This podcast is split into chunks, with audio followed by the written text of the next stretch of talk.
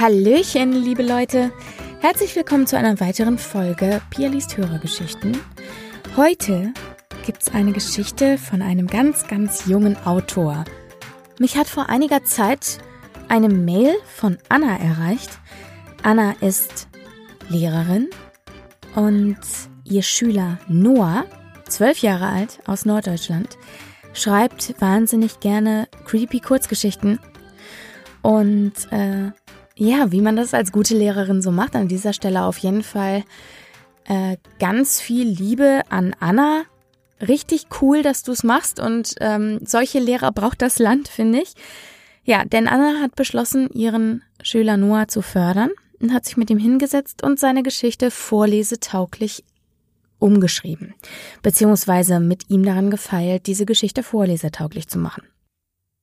Jetzt äh, hat sie mir diese Geschichte geschickt, mit der Bitte, die einzulesen und dann gegebenenfalls äh, im Podcast zu veröffentlichen. Da habe ich natürlich sofort Ja gesagt, weil ich das eben auch super unterstützenswert und toll finde. Und deswegen gibt es heute die Geschichte von Noah, zwölf Jahre alt, für euch. Und es handelt sich um eine creepy Kurzgeschichte die da heißt Besuch vom Badesee. Eines Abends fuhr ich in die Drogerie, um noch ein paar Besorgungen zu machen. Es war spät, ich war müde und zu allem Überfluss merkte ich an der Kasse, dass ich dringend auf die Toilette musste. Nachdem die Kassiererin alle Waren in einem Tempo, wie ich es sonst nur von Schneckenrennen kannte, über das Band gehoben und abkassiert hatte, beeilte ich mich, zu meinem Fahrrad zu kommen. Mit zittrigen Fingern sperrte ich das Schloss auf. Es war während meines Einkaufs bereits dunkel geworden, zudem war es ein kalter, nasser Abend. Ich sauste in die Dunkelheit und entschied mich dafür, den kürzesten Weg zu nehmen. Dieser war zwar immer etwas düster, aber ich bin ihn schon viele Male gefahren und kannte jede Kurve auswendig. So schnell es nur ging, fuhr ich also Richtung Deich. Dieser schützte die umliegenden Wiesen vor übertretendem Wasser aus dem Fluss, der meine Wohngegend durchschlängelte. Nebel lag über dem Wasser und meine Augen konnten sich nur schwer in der diesigen Dunkelheit zurechtfinden. Außerdem musste ich noch immer dringend zur Toilette. Am Deich angekommen, verspürte ich ein ungutes Gefühl, wie ich es noch nie zuvor erlebt hatte. Als würde etwas in mir sagen, nein, fahr heute nicht hier entlang. Nimm den sicheren Weg.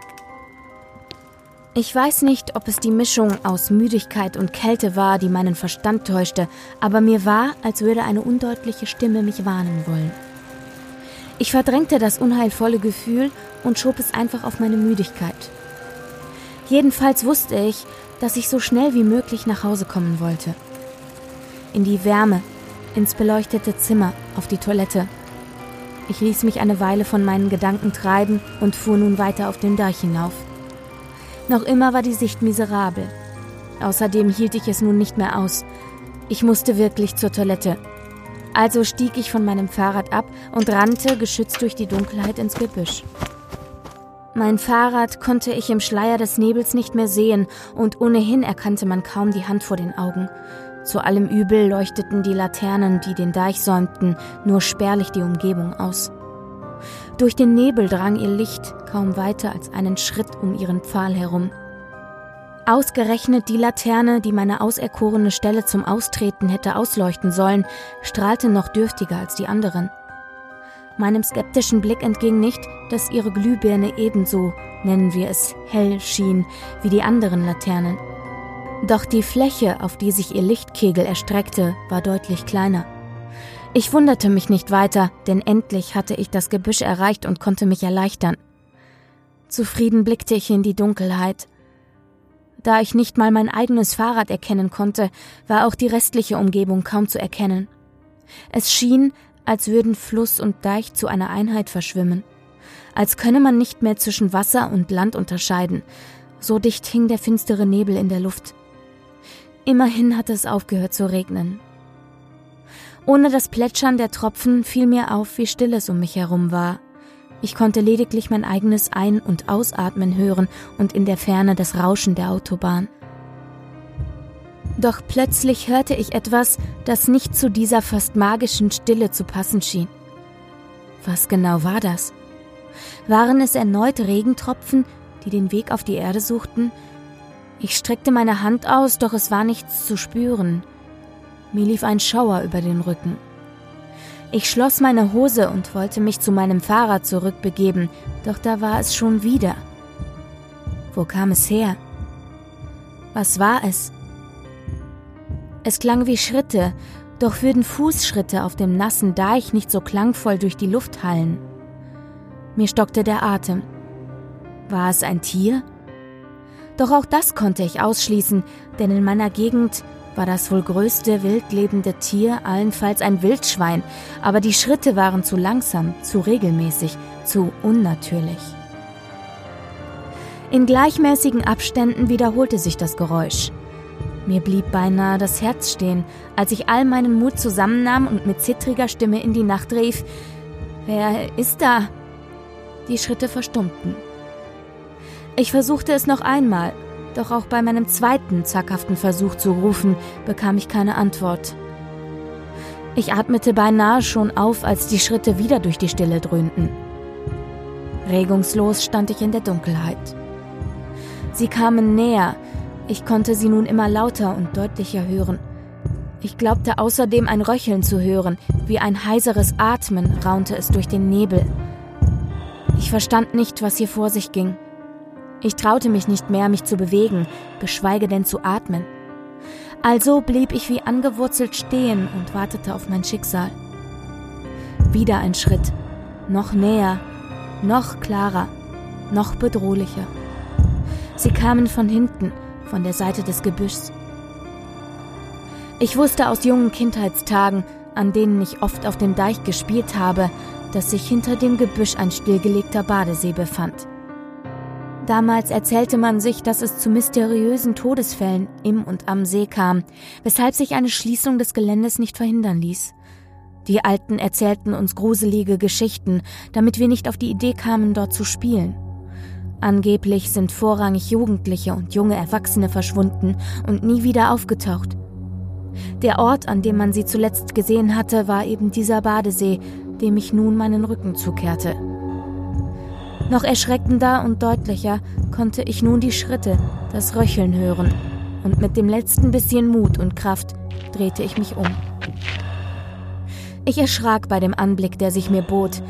Ein Gewirr aus Ästen zeichnete sich schemenhaft aus dem Gebüsch ab. Wie eine Spirale wand sie sich in die Dunkelheit der Nacht, ächzte, raunte und verfloss dann in der Natur.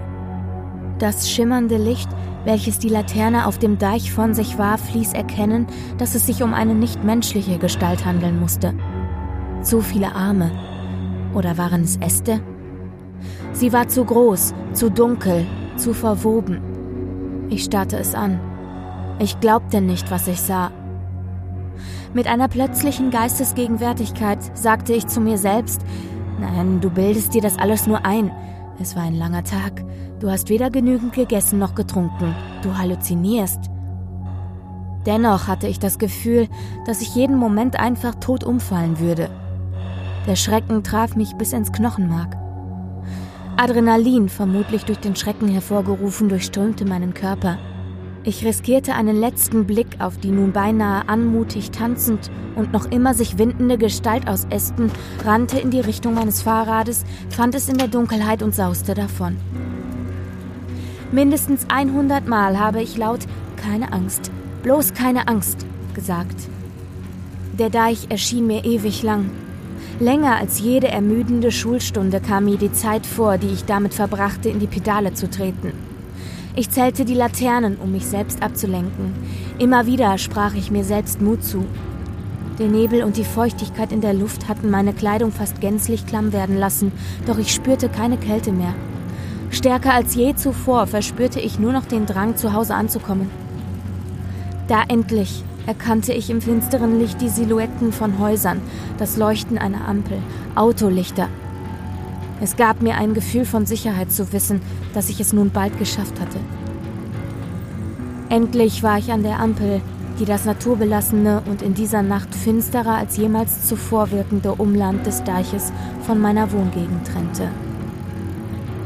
Durch die Aufregung habe ich nicht bemerkt, wie angestrengt ich gestrampelt habe, denn mir lief der Schweiß von der Stirn, als ich mein Fahrrad bremste und an der Ampel hielt, um auf das Signal zu warten, dass ich endlich diese verfluchte Straße überqueren durfte. Ich drehte mich nur zufällig um, als ich abstieg. Da tauchte hinter mir eine Dame auf, ebenfalls auf einem Fahrrad, mit Haaren, als hätte sie die Gestalt mit den knochigen Astarmen selbst frisiert. Sie war blass, hatte fast schon einen gräulichen Farbton, doch aus mir nicht erkenntlichen Gründen schien sie eine tiefe Zufriedenheit auszustrahlen. Kurz kam mir der Gedanke, dass sie aussah, als hätte sie einen alten Freund besucht, den sie lange nicht gesehen hatte. Ich hatte sie nie zuvor gesehen, doch sie vermittelte mir ein Gefühl von Sicherheit, als müsse ich keine Angst haben, denn sie hatte offensichtlich auch keine. Sie lächelte mir zu, und wieder hörte ich eine leise Stimme, die mir sagte Du hast es geschafft, du wirst es immer schaffen. Ich schaute der Dame ins Gesicht und erwiderte zögerlich ihr Lächeln, als die Ampel das Signal zum Überqueren der Straße gab. Weniger angestrengt und deutlich langsamer fuhr ich nun nach Hause. Ich wusste nicht, wie ich die Ereignisse des Abends bewerten sollte doch ich verspürte eine starke Müdigkeit, und ehe ich weiter über die Geschehnisse nachdenken konnte, fiel ich in einen tiefen und erholsamen Schlaf. Die Strecke über den Deich habe ich seither gemieden. So. Liebe Anna, lieber Noah, vor allem an dich, Noah, die liebsten Grüße. Das ist echt eine coole Geschichte. Mach weiter so. Ich bin gespannt, äh, was du alles noch schreiben wirst in Zukunft.